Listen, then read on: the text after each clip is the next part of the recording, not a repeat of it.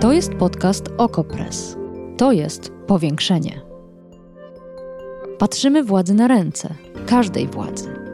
Obserwujemy politykę i życie społeczne. Ustalamy fakty, komentujemy wydarzenia i przede wszystkim rozmawiamy z Wami i z naszymi gośćmi. Zapraszam, Agata Kowalska.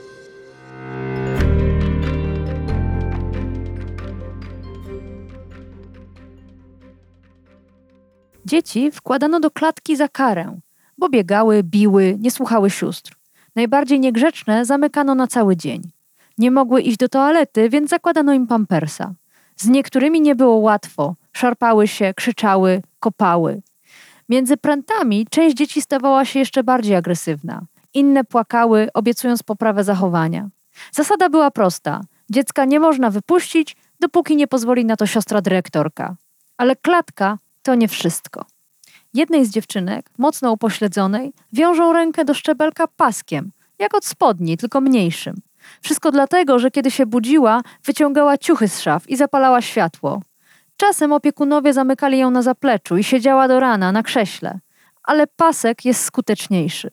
Dzieci są bite przez siostry zakonne, natomiast pracownicy świeccy stosują przemoc poprzez wykonywanie ich poleceń. Dotyczy to m.in. wsadzania do klatki czy wiązania. W pierwszej grupie opiekunki wiążą 18-letnią Emilię i 9-letnią Zuzię. Mimo upośledzenia umysłowego radziły sobie ze szczebelkami i wychodziły z łóżek. Na jedynce nie ma paska, więc wykorzystuje się na przykład szalik albo chustę. Szykujesz pętlę już za dnia. Wieczorem tylko zakładasz na dziecko i zaciskasz. Ten opis to fragmenty reportażu, który ukazał się w portalu Wirtualna Polska. Dzisiaj w powiększeniu nie będziemy się oburzać ani lamentować. Spróbujemy zrozumieć, co się działo w Domu Pomocy Społecznej w Jordanowie pod Krakowem, dlaczego działania władz uruchomił dopiero artykuł prasowy i co konkretnie można zrobić, żeby osoby zależne, dzieci, dorośli z niepełnosprawnościami były w Polsce bezpieczne.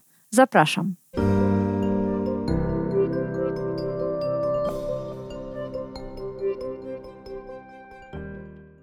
Szymon Jadczak i Dariusz Faron, dziennikarze wirtualnej Polski, to autorzy reportażu Piekło u zakonnic. Bicie, wiązanie, zamykanie w klatce. Horror dzieci w DPS pod Krakowem. Chodzi o Dom Pomocy Społecznej w Jordanowie, prowadzony przez siostry Prezentki. Szymon Jadczak jest gościem powiększenia. Dzień dobry. Dzień dobry. Wasz reportaż wywołał wiele reakcji. Czytelniczek, czytelników, to jasne, ale również organów państwa bo to jest reportaż o przestępstwach. Co się właściwie wydarzyło od czasu publikacji? Jakie instytucje, jakie organy państwa zaczęły działać? Jakie zadeklarowały, że coś zrobią, a jakie milczą? Początek działań bym jednak przesunął trochę w czasie nie od publikacji, ale od momentu wysłania maili z pytaniami. Bo to zazwyczaj jest tak, że wtedy się zainteresowane strony dowiadują, że coś się dzieje i że może być problem. No więc w momencie, kiedy wysłaliśmy pytania we wtorek, czyli no, ponad tydzień temu, natychmiast zareagowało, czy natychmiast, przepraszam, po dwóch dniach zareagowało starostwo powiatowe i e, Powiatowe Centrum Pomocy Rodzinie, czyli ta placówka, która nadzoruje, ale też finansuje dom w Jordanowie, wysłała tam kontrolerów. E, dyrektor PCPR-u e, w późniejszej odpowiedzi przyznał, że od nas dowiedział się, że są jakieś nieprawidłowości mimo że w, w, rozmowie ze mną przyznał też, że mieszka w Jordanowie, czyli właściwie ma kilka, kilkaset metrów do tego domu. No i rzeczywiście tam ta kontrola się zaczęła, zaczęła się też kontrola wojewody. No i nagłego przyspieszenia nabrało śledztwo prokuratury, bo ono się już jakiś czas temu toczyło po doniesieniach od rodziców, ale po mailu wysłanym we wtorek nagle w piątek zostały wezwane siostry Właściwie została wezwana siostra Alberta, miała usłyszeć zarzuty znęcania się nad jednym z dzieci, naruszenia nietykalności cielesnej. Siostra Alberta przyszła, przyszła z siostrą Bronisławą, licząc, że siostra Bronisława jej obroni, ale siostra Bronisława tak zirytowa zirytowała prokuratora, że też się załapała od razu na zarzuty utrudniania śledztwa. A w poniedziałek po wypuszczeniu reportażu, no to już jakby na całego się zaczął kołowrót chociaż zaczął się tak nie do końca w taki sposób, jak sobie wyobrażałem, bo minister Woś, wiceminister Woś u nas y, w telewizji WP, komentując na gorąco nasz reportaż, no wiele czasu poświęcił y, godności zakonnic, dobremu imieniu zakonnic, ale ani słowem nie, za, nie, nie powiedział nic o cierpieniu dzieci, więc no, jeśli wiceminister sprawiedliwości w ten sposób się zachowuje, to, to jestem pełen obaw, jak to śledztwo będzie dalej wyglądało. No ale, wice, ale Ministerstwo Rodziny zareagowało. Nie, tutaj też widzę taki ni to unik, ni to takie próbę roz, rozmycia, rozwodnienia problemu, bo no, my pokazaliśmy problem w DPS-ie w Jordanowie, a kontrolę zapowiedziano w DPS-ach w całej Polsce. Tych DPS-ów jest 800, więc no, życzę powodzenia w skontrolowaniu tych wszystkich 800 DPS-ów, w skutecznym skontrolowaniu. Pewnie para pójdzie w gwizdek i, i niestety jak to w naszym kraju skończy się na kilkudniowym biciu piany i pewnie dalej będzie tak jak, tak jak jest. Są jeszcze inne organy państwa, które może nie mają bezpośrednio możliwości śledczych, ale mają wpływ na to, jak działają inne instytucje. Jest to m.in. Rzecznik Praw Obywatelskich i Rzecznik Praw Dziecka. Skarżyliście się na to, że pan Pawlak milczy. No pan Pawlak nie wiem, czy już wrócił z wycieczki do Talina, ale w tym tygodniu był właśnie na wycieczce w Talinie i jakby niestety jego aktywność się ograniczyła do wrzucania fotek z konferencji jakiejś w Estonii.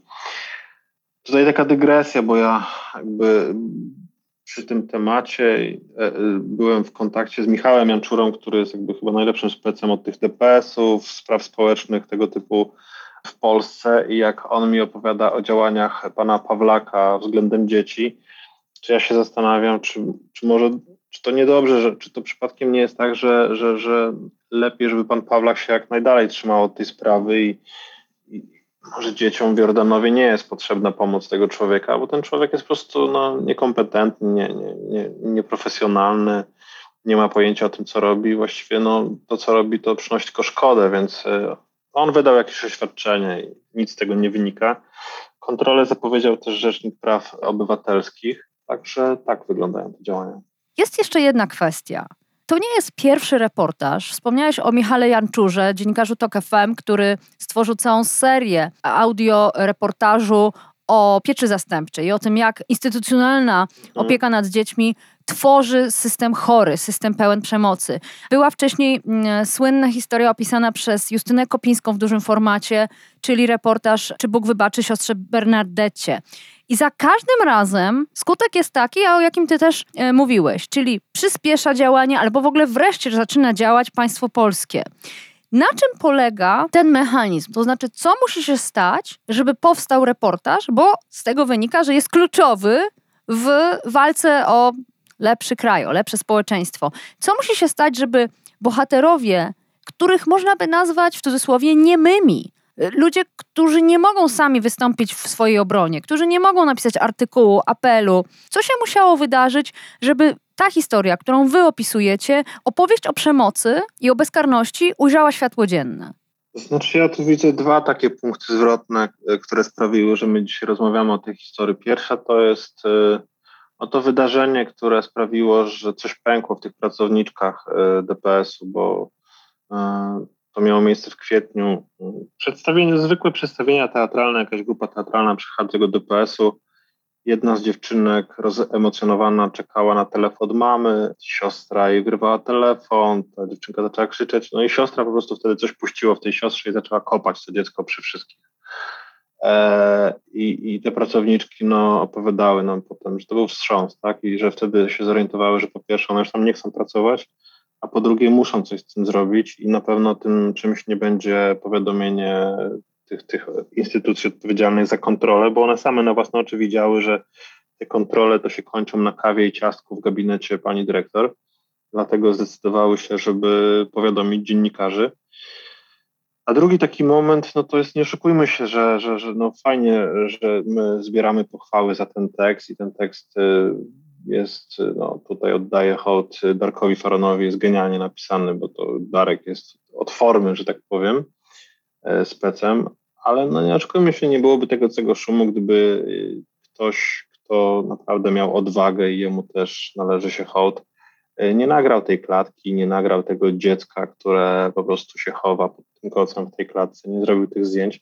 No, żyjemy w kulturze obrazkowej i ten obrazek po prostu przemówił do ludzi Ja wiem, że takich DPS-ów jest w Polsce kilkaset i dzieją się podobne horrory, tylko po prostu nie, nie, nie ma tam nikogo odważnego, kto by to nagrał, a, a tutaj się ktoś taki znalazł i jakąś tam lawinę uruchomił tym jednym wyciągnięciem telefonu gdzieś tam późno w nocy.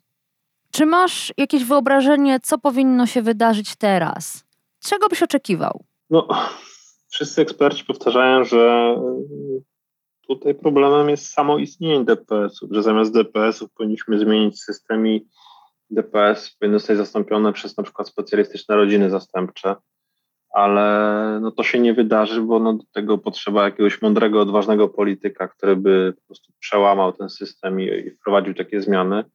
Mądrych i odważnych polityków w Polsce nie ma, więc no ja nie mam złudzeń, że coś się zmieni. No, no po, po, pokrzyczymy troszkę, po, po, po, na pewno poprawimy sytuację tego konkretnego domu, bo to już dzisiaj właśnie przed chwilą e, mogę zdradzić, dowiedzieliśmy, że wyjechała klatka z tego DPS-u i drut kolczasty został zdjęty z ogrodzenia e, i siostry Bronisława i Alberta zostały gdzieś tam wysłane e, poza Jordanu, więc no tym dzieciom tam na miejscu się uda pomóc, ale czy dzieciom w skali kraju się uda pomóc, to szczerze wątpię.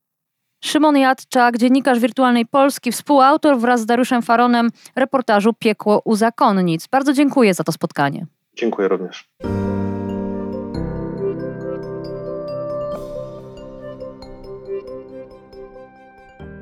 A drugim gościem powiększenia jest pani Monika Zima-Pariaszewska, prezeska Polskiego Stowarzyszenia na Rzecz Osób z Niepełnosprawnością Intelektualną. Dzień dobry. Dzień dobry. Na początku wróćmy do treści samego reportażu. Jak pani nazwałaby to, co się działo w Jordanowie? Bo określeń pojawiło się w przestrzeni publicznej mnóstwo: przemoc, tortury, bestialstwo, absolutna bezkarność.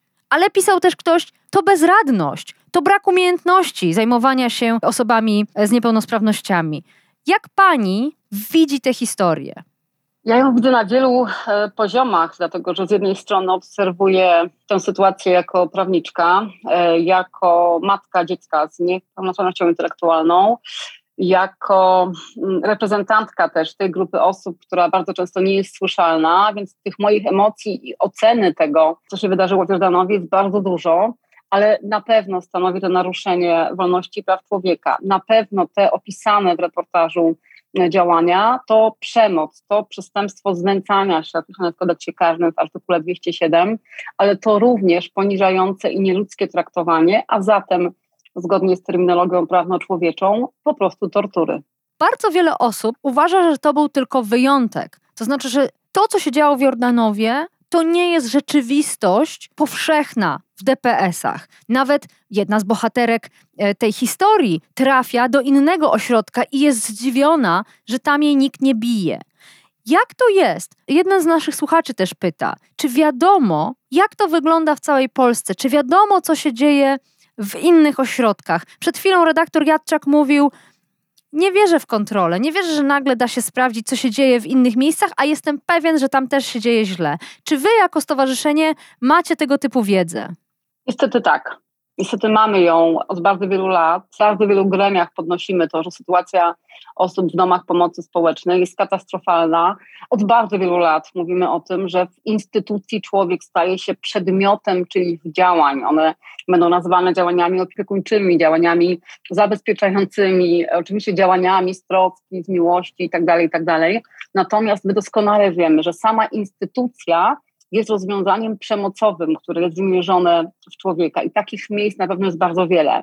Nie zliczę w tym momencie, chociaż przypominam sobie twarze osób, z którymi rozmawiałam, trudnych rozmów z przedstawicielami domów pomocy społecznej. Oni bardzo często oburzają się, e, jeżeli tylko podejmujemy taką tematykę, generalizując oczywiście sytuację w domach pomocy społecznej. Mówią, u mnie jest inaczej, proszę przyjechać do mnie, my szanujemy prawa każdego mieszkańca, każdej mieszkanki. Jako przykład podają wizytę fryzjera, który przyjeżdża do domu pomocy społecznej, farbując włosy tym mieszkankom, obcinając je. I jest to wyraz dbałości o godność człowieka. Ja zawsze wysłuchuję tę historię i pytam, a jak, jak kobieta dorosła korzysta z usług fryzjera? Czy fryzjer przychodzi do niej do domu, czy to ona musi przemieścić się do innego miejsca, poznać ludzi, porozmawiać, plotkować, napić się kawy, herbaty? I to wydawałoby się przy skali e, zjawiska przemocy, które miało miejsce w Jordanowie, może mało istotną uwagą, ale właśnie to myślenie o człowieku, który jest w środku, który nagle jakby przestał być podmiotem, który nagle stracił e, swoją wolę, który nagle nie może decydować o takich podstawowych sprawach. Ale pani mówi, pani mówi o standardzie, który nam się w głowach nie mieści. To jest już daleko przed nami, mam wrażenie, takie myślenie o człowieku, który wprawdzie na przykład jest niepełnosprawny intelektualnie, ale ma prawo do różnego rodzaju aktywności. To w ogóle, myślę, kosmos dla nas, nie do wyobrażenia. My wciąż Niestety. jesteśmy na poziomie, Przypomnę, a propos włosów. U Justyny Kopińskiej w słynnym reportażu Czy Bóg wybaczy siostrze Bernardecie była mowa o goleniu włosów za karę tak. albo wyrywaniu włosów, a pani mówi o fryzjerze, że on przyjeżdża, a powinno się do niego jeździć. Wróćmy na ziemię, ja apeluję, wróćmy na ziemię. E, pani redaktor, ale no, my musimy zobaczyć, jaka jest perspektywa wolności i praw człowieka również dla osób z niepełnosprawnością intelektualną, a w tym reportażu, moim zdaniem, my e, zogniskowaliśmy to oczywiście, redaktorzy to, to na szczęście udało się uczynić, ale jest ukazana właśnie taka wizja traktowania osób z niepełnosprawnością intelektualną jako osób, które, o które nie trzeba się martwić, które po prostu są przedmiotami e, czyichś działań, które się nie poskarżą, które nigdzie nie pójdą, którym nikt nie uwierzy, i tak one są traktowane na bardzo wielu poziomach. I te, które funkcjonują całkiem dobrze, i te, które wymagają ogromnego wsparcia. Więc na pytanie, jak wygląda sytuacja w innych domach pomocy społecznej, ja ze smutkiem muszę powiedzieć, że w żadnym miejscu, w którym będzie mieszkało 40, 50, 80 albo 300 osób, w żadnym miejscu, w którym e, najważniejsze będą pieniądze i administracja tej instytucji, w żadnym miejscu nie będą szanowane wolności i prawa osób, które są w środku. A tu mówimy o bardzo szczególnej grupie, o osobach z niepełnosprawnością intelektualną, a w tym przypadku jeszcze o dzieciach. No tak, tylko że jeśli ta, tak ująć, jak pani to teraz zrobiła, to wydaje się, że właściwie wszystkie DPS-y powinno się zlikwidować, Tyle tylko, że to nie jest takie proste. I ja już nie mówię nawet o tym, że nie da się z dnia na dzień wszystkich tych osób rozmieścić gdzie indziej, w rodzinach zastępczych. Chodzi też o to, że to są bardzo często osoby z głęboką niepełnosprawnością, którymi bardzo trudno jest się opiekować. To była też część głosów, komentarzy, że przecież to nic dziwnego, że te siostry zakonne przywiązywały dzieci do łóżek na noc albo zamykały wręcz w klatce, skoro dziecko, i ktoś tam wyliczał, gryzie, kopie, brudzi ściany odchodami, e, nie daje innym spokoju, że skoro nie ma innej metody, no to trzeba sobie jakoś radzić. Co pani odpowie na to? Bo ja użyłam słowa na początku bezradność, brak umiejętności nie sądzę, żeby te dzieci znalazły nagle rodzinę, któraś będzie się umiała nimi zająć, więc być może DPS-y to jest jedyny sposób. Absolutnie nie.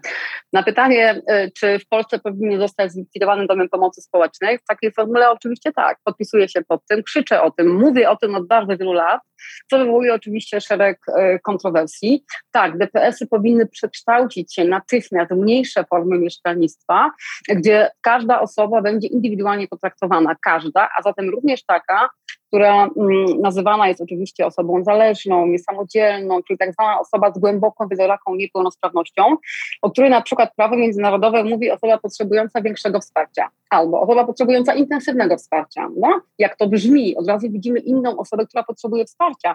Nie tę, która jest agresywna, nie tę, która kogoś kopnie, nie tę, która e, e, będzie się gryzła, nie tę, która kogoś uderzy, ale osoba potrzebująca większego wsparcia. I jeśli tak myśmy na tę osobę popatrzyli i zastanowili się, jak wesprzeć ich w tych ich trudnych sytuacjach, które często są też dla nich niezrozumiałe, jakimi metodami, jakimi narzędziami pracować z tymi osobami, po to, żeby oczywiście ich sytuacja się polepszyła, gdybyśmy tak stawiali te pytania, to nagle się okazuje, że to jest zupełnie inna osoba, to zupełnie inna historia, zupełnie inna sytuacja i to jest nasz obowiązek. I teraz na pytanie, gdzie? To, że te osoby miały trudne zachowania, i to, że y, rodziny bardzo często nie miały już siły i były bezradne, pozostawione po prostu same sobie pod ścianą, widziały w tym rozwiązaniu jedyne wyjście z sytuacji, jedyną alternatywę, to dla mnie to jest coś, z czym się spotykam na co dzień.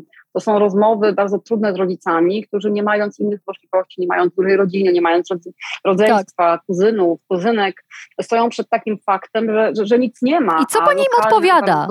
Oczywiście ja przez cały czas uważam, że to jest właśnie to jest ten krąg w ogóle powiązań. E, rozwiązaniem na pewno jest bardzo szeroki e, krąg osób bliskich, znajomych oraz środowiska, to znaczy wsparcia środowiskowego, lokalnego, w którym tak zwanym kręgu wsparcia może znajdować się zarówno e, policjant, zarówno pani pielęgniarka, jak i pani, która lub pan sprzedaje na dole po prostu ogórki w, e, blaszaku, czyli ci wszyscy, którzy widzą tę osobę gdzieś w środowisku, pod warunkiem, że oczywiście to jest praca skoordynowana, będziemy e, nad tymi relacjami pracować. I wtedy też może się okazać, że jeżeli gmina nieźle funkcjonuje, jeżeli pomyślała o asystencji osobistej, jeśli przewidziała tego rodzaju usługę, to, to człowiek nawet głęboko wyzora taką niepełnosprawnością, mógłby zostać i mógłby być wspierany w swoim środowisku, w miejscu zamieszkania, przy oczywiście bardzo dużych usługach, których będzie potrzebował. Natomiast dlaczego powstaje Dom Pomocy Społecznej? Dlatego, że łatwiej jest po prostu, łatwiej i wygodniej wrzucić te osoby do jednego miejsca i udawać, że tam zapewniamy im usługi. Tymczasem my je tam jedynie w cudzysłowie zabezpieczamy, absolutnie nie rozwijając, absolutnie nie oferując im po prostu życia, e, praw, a przede wszystkim niezależności. E, do, dochodzi do dramatów, o których wiemy e, w Jordanowie, ale nie tylko w Jordanowie. To nie, jest, to nie jest jednostkowy przypadek, to nie jest jednostkowa sytuacja. Wszędzie tam, gdzie pojawia się ta potężna relacja władzy nad tą jednostką, nad tym człowiekiem, dochodzi po prostu do przemocy. A to jest sytuacja, w której ci ludzie oni są po prostu traktowani jak, jak e, no, no właśnie, jak przedmioty czyichś, e, czyich działań. E, I też przez ludzi, to dodam, bo to, to też, ja czytam różne opinie na ten temat, nieprzygotowanych zupełnie mm -hmm. do mhm. pracy z osobą z niepełnosprawnością No tak, no właśnie. To jest problem. Ale częściową odpowiedzią może na ten zarzut, że siostry nie umiały lepiej, jest to, że historia, o której cały czas wspominam dzisiaj, bo brzmi w mojej głowie, to jest ten 2014 rok i tekst Justyny mhm. Kopińskiej. Przecież tam to nie był dom opieki nad osobami z niepełnosprawnościami. Tam były dzieci nazwijmy to w pełni zdrowe, a i tak spotykała je tak. absolutna przemoc. Ale mamy mnóstwo pytań od słuchaczy i słuchaczek. Między innymi włączył się w dyskusję e, profesor Richard Scharfenberg, który pyta, czy pani stowarzyszenie prowadzi ośrodki dla dzieci lub osób dorosłych z niepełnosprawnością intelektualną i w jaki sposób można zapewnić minimalizację ryzyka przemocy w takim ośrodku? Hmm. Oczywiście, że prowadzimy różne formy mieszkalnictwa. One są przede wszystkim niestety finansowane ze środków projektowych, dlatego że to finansowanie publiczne jest niewystarczające, a mieszkań chronionych, które powstają na podstawie ustawy o pomocy społecznej jest wciąż zdecydowanie za mało. Zatem poszukiwanie innych źródeł finansowania to jest po prostu coś, co spędza nam, spędza nam sens A co to są za formy, o których Pani mówi? To są właśnie formy mieszkalnictwa, e, gdzie obok siebie mieszka na przykład 6, 7, czasami 8 osób.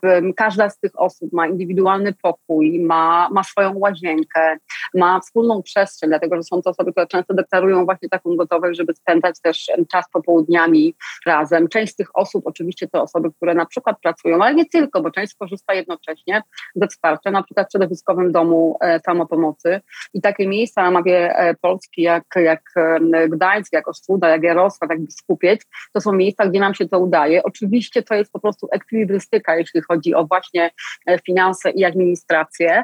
Natomiast no, dla nas najważniejszy jest człowiek. Jak Ale chwileczkę, bo pani mówi o mhm. ekwilibrystyce finansowej, która moim zdaniem dla wszystkich słuchaczek i słuchaczy jest absolutnie jasna. Czy wszyscy zdajemy sobie sprawę, z czego to wynika i na czym to polega. Ale druga część to jest to, o co pytał profesor Scharfenberg, tak, czyli unikanie tak. przemocy, unikanie Dokładnie. E, przemocy jednych wobec drugich, bo przecież to nie tylko są tak. opiekunowie versus e, podopieczni, ale każdy człowiek może mhm. być przemocowy.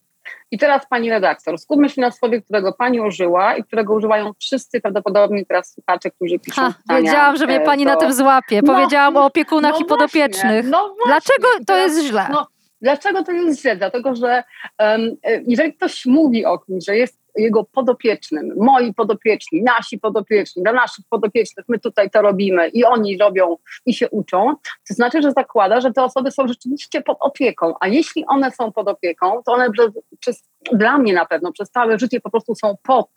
I to pod wychodzi w każdej sytuacji. To znaczy, że zawsze będzie ktoś, kto wie lepiej, ktoś, kto decyduje za te osoby, ktoś, kto wytycza im granice, których oni się mogą poruszać. Możesz wyjść, ale tylko do bramy. Możesz sobie kupić, ale tylko za 15 zł. E, możesz to ubrać, ale potem będziesz to oddawać. E, możesz się napić, ale tylko raz. Możesz popatrzeć, ale to nie będzie twoje. I to, to te granice właśnie, które wyznaczamy jako tak zwani um, opiekunowie, to jest ten świat dla osoby z intelektualną niepełnosprawnością. A jeśli jest to jeszcze głęboka niepełnosprawność sprzężona, w której osoba nie komunikuje się werbalnie, no to w tym momencie my jesteśmy panami ich życia i w taką opiekę, tak widzianą, mm, wpisana po prostu jest władza i przemoc.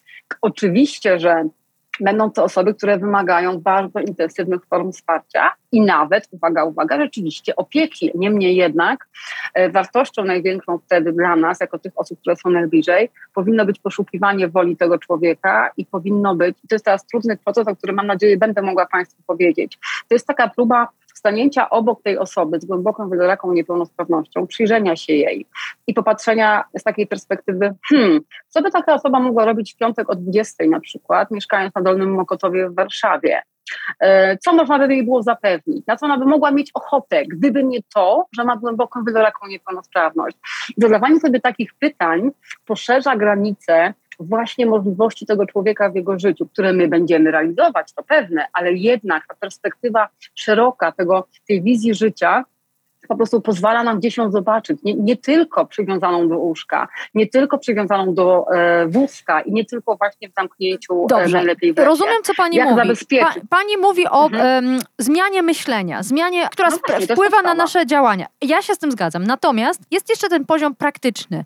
Czyli tak. mamy osobę, która na przykład, nie radząc sobie ze swoimi emocjami, uderza głową w ścianę albo uderza mhm. kogoś innego. I tutaj już możemy tak. oczywiście myśleć o tym, że ta osoba ma prawo do różnych rzeczy, zachowań i że osoby w pełni sprawne też robią sobie czasem krzywdę, kiedy nie radzą sobie z emocjami, ale na poziomie praktycznym trzeba jakoś temu zapobiegać, jakoś niwelować skutki. Co pani na ten problem? To jest problem związany też z tym e, pytaniem, na które nie dokończyłam odpowiedzi dobrze, do pana profesora. E, przede wszystkim, jak zabezpieczamy kadry pracowników. Przede wszystkim to jest właśnie zmiana postaw oraz e, wiedza, bardzo praktyczna i też to, co jest istotne.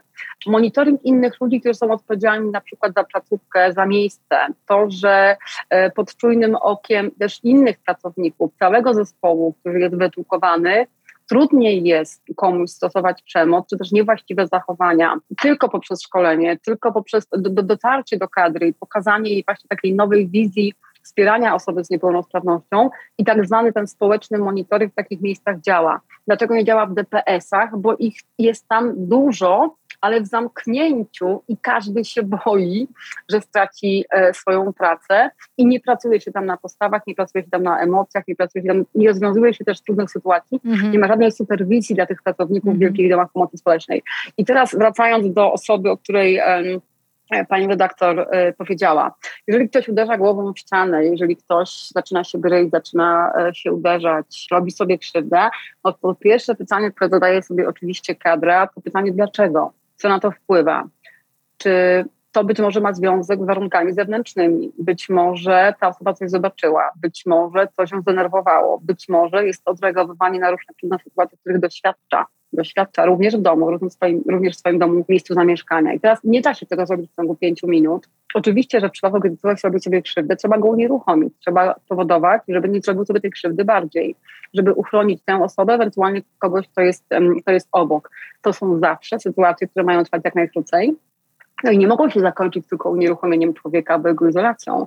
To są pytania, które się zadaje, dlaczego co do tego doprowadziło. To są konkretne obserwacje z wnioskami nie jednej osoby, tylko całego zespołu specjalistów, który patrzy na człowieka interdyscyplinarnie i szuka sposobu na rozwiązanie tego problemu. To, że czasami w takiej sytuacji pojawia się również oczywiście e, kwestia e, podawania leków, jeżeli to jest niezbędne, ale oczywiście nie zawsze, to też mam nadzieję, że Państwo macie tego świadomość, ale przede wszystkim to jest próba zaproponowania terapii dla tego człowieka oraz to jest po prostu metoda prób i błędów. Jeżeli nie możemy się skomunikować werbalnie też z osobą, to my ją po prostu musimy obserwować, musimy zobaczyć na co reaguje dobrze, co powoduje jej zdenerwowanie, e, co jest po prostu na przykład tylko, uwaga, uwaga, e, na przykład elementem padaczki, a co jest e, rzeczywiście jakimś elementem takiej autoagresji albo agresji skierowanej wobec innych osób. Te czynniki można obserwować i można je rozróżniać, ale pod warunkiem, że robi to osoba, która zna tego człowieka, kto przebywa przebywa z nim na tyle długo, że może rzeczywiście nauczyć się e, z nim komunikować. Na to trzeba A czasu, ale też właśnie to B gotowości i zrozumienia, że tam jest człowiek, a nie tylko coś, czym my się opiekujemy, to znaczy czym coś, co możemy przywiązać po prostu do, do łóżka, żeby mu się nie stała e, krzywda. Kolejne pytanie znowu od jednego z profesorów, ależ nam się dzisiaj namnożyło profesorów wśród słuchaczy. Pan e, profesor Kubicki z SGH, też zajmujący się zresztą tą tematyką, o której rozmawiamy, pyta, podpowiada pytanie, jak kontrolować placówki, te, które istnieją, te, które pani chciałaby zlikwidować, ale póki co je mamy, gdy informatorem jest osoba z niepełnosprawnością intelektualną, albo jak lepiej kontrolować. Teraz mówił o tym zresztą przed chwilą redaktor Jadczak, trwa kontrola w Jordanowie ze strony powiatu, ze strony wojewody, prokuratura zajmuje się sprawą. W jaki sposób to robić, żeby wyłapać wszystkie problemy, no nie sprawdzać tylko papierów, że powiem w skrócie. No właśnie. No, chociaż akurat w przypadku Jordanowa również w papierach się nie zgadzało. Przypominam, że choćby przymus bezpośredni to instytucja, która musi być odnotowana w dokumentacji, tego też tutaj zabrakło. No tak, ale to, to przypomnę tylko tak, tym, którzy nie czytali, że zaznaczono, że to się nie zgadzało w papierach i nic się więcej nie wydarzyło, więc to jest to właśnie no, słynne no właśnie. kontrolowanie no dokumentów. Właśnie. No więc tak, powiedzmy sobie też szczerze, że mm, są takie miejsca, w których te kontrole są po prostu e, traktowane i realizowane w sposób niezwykle pobłażliwy. Czy na to ma wpływ um, habit um, noszony przez osoby, które tam pracują? Być może również tak i taki większy poziom, w cudzysłowie, zaufania społecznego, który społeczeństwo do, do, do, do tych osób rzeczywiście wyraża. Natomiast przede wszystkim, żeby skontrolować taką e, jednostkę i taką instytucję, trzeba mieć kadrę, specjalistów, którzy umieją to robić. Czyli to nie wystarczy wysłać urzędnika, który sprawdzi dokumenty i porozmawia z osobami, które ho, nie powiedzą, jak się nazywają, i nie powiedzą, jaki dzisiaj jest dzień, ani ile mają lat i jak się dzisiaj czują. Albo powiedzą, tak? albo powiedzą, tak jak było zresztą w reportażu, ale, ona chce mnie zabić. I to nie brzmi tak. jak wiarygodne zeznanie, to brzmi jak no, uwaga osoby, której coś o, się wydaje. Dziękuję też za ten wątek, mm. bo rzeczywiście podważanie wiarygodności wszędzie tam, gdzie pojawia się intelektualna niepełnosprawność lub na przykład trudność w funkcjonowaniu psychicznym, oczywiście, e, ludzie zbywają takie informacje. Uznają, że to jest tak nieprawdopodobne, że to się po prostu nie może wydarzyć. I odmawiają wiarygodności tym ludziom. Każdy taki sygnał powinien być potraktowany poważnie i rozmowa bardzo często podczas takich spotkań niestety, rozmawia się, rozmawia się z osobą z intelektualną niepełnosprawnością w obecności na przykład w cudzysłowie pracownika socjalnego, w obecności tego opiekuna czy też terapeuty, od którego wcześniej doświadczała jakiejś, jakiegoś złego mm, zachowania. Więc po pierwsze trzeba zrobić zaufanie też tego człowieka z niepełnosprawnością. Niezwykle przydatne jest przeprowadzanie takiej porządnej dokumentacji opisującej funkcjonowanie człowieka, żeby ktoś, kto przychodzi do takiego domu pomocy społecznej, miejsca, gdzie ta osoba przebywa, wiedział, jak z tą osobą można się skomunikować, czyli opis tej osoby, jej potencjały, jej możliwości komunikacyjnych, a tego przecież brakuje. Więc nie mając takich informacji, nikt nie podejmuje próby nawiązania kontaktu z takim człowiekiem. Więc po pierwsze kadra, po drugie pewnym zabezpieczeniem oczywiście um, i taką możliwością jest po prostu dobra superwizja prowadzona na bieżąco wśród pracowników, bo dobry superwizor potrafi też oczywiście wyłapać bardzo dużo, e, dużo sygnałów, no i przede wszystkim ci pracownicy nie są sfrustrowani, nie, nie, nie, nie są pozostawieni sami sobie trudnymi e, sytuacjami, ale jeżeli się ich wspiera i na bieżąco się je rozwiązuje, to na pewno jest jakiś element, który minimalizuje, minimalizuje ryzyko. No i oczywiście też bardzo cenne jest nawiązywanie kontaktów z rodzinami, z osobami bliskimi, które które są zaangażowane w życiu osób z niepełnosprawnością intelektualną, e, podnoszenie też ich świadomości i wyczulenie na różne sygnały, które mogą być trudne. Oni też nie zawsze mogą wiedzieć, jeżeli ta osoba nie funkcjonuje teraz w domu, jest na przykład w jakiejś placówce, to oni też czasami muszą się jej uczyć na nowo i to wcale nie jest łatwe. Więc dla mnie podnoszenie oczywiście wiedzy, dwa mm, specjaliści, którzy pojawiają się w takiej, mm, w takiej instytucji, no ale przede wszystkim obserwacja. I teraz obserwacja nie będzie trwała 15 minut i to jest ten problem, że chodzi o takie obserwowanie, które jest dłuższe, naturalnych warunkach tego człowieka.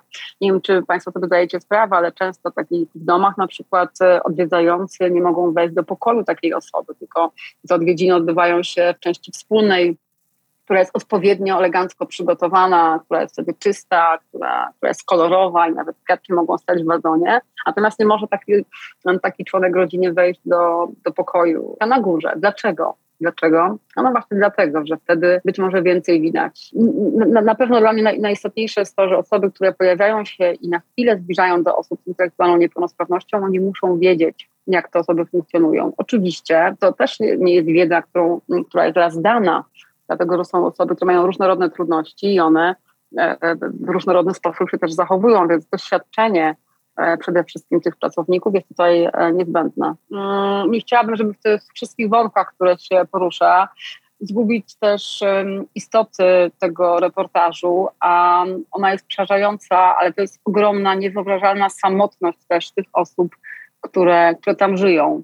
To jest ogromna samotność osób z intelektualną niepełnosprawnością, które są tam pozostawione same sobie, które nie mają się do kogo zwrócić, które nie, nie umieją być może inaczej zasygnalizować tych trudności, być może przejadających się właśnie w elementy nawet agresji czy też autoagresji, ale to jest sposób e, bardzo często komunikacji, którą my musimy rozpoznać. ta niewyobrażalna samotność w połączeniu z tym władztwem sióstr zakonnych i, i, i, również innych osób, które pojawiają się w takich, e, w takich placówkach, to jest, e, to jest po prostu tragedia i ja po prostu wierzę, że unaocznienie takiego problemu po raz kolejny, oczywiście to prawda, ale po raz kolejny zmobilizuje wszystkich aktywistów, wszystkich działaczy, wszystkie działaczki do tego, żeby e, dopominać się e, o wcześniejszą i taką pełniejszą, efektywniejszą realizację postanowień prawa międzynarodowego w Polsce. Monika Ziba-Pariaszewska, prawniczka, prezeska Polskiego Stowarzyszenia na Rzecz Osób z Niepełnosprawnością Intelektualną. Bardzo dziękuję za to spotkanie. Dziękuję bardzo.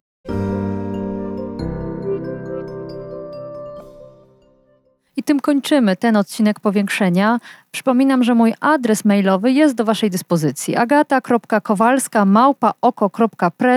Piszcie z komentarzami, uwagami, pomysłami na nowe odcinki i do usłyszenia w sobotę. Powiększenie. Podcast Okopres. Prowadzenie Agata Kowalska. Podcast znajdziesz na stronie Okopres i w Twojej ulubionej aplikacji do podcastów. Redakcja Okopres działa od 2016 roku. Jesteśmy obywatelskim narzędziem kontroli władzy, obecnej i każdej następnej. Okopres utrzymuje się z Waszych darowizn. Wesprzyj nas, byśmy mogli działać dalej.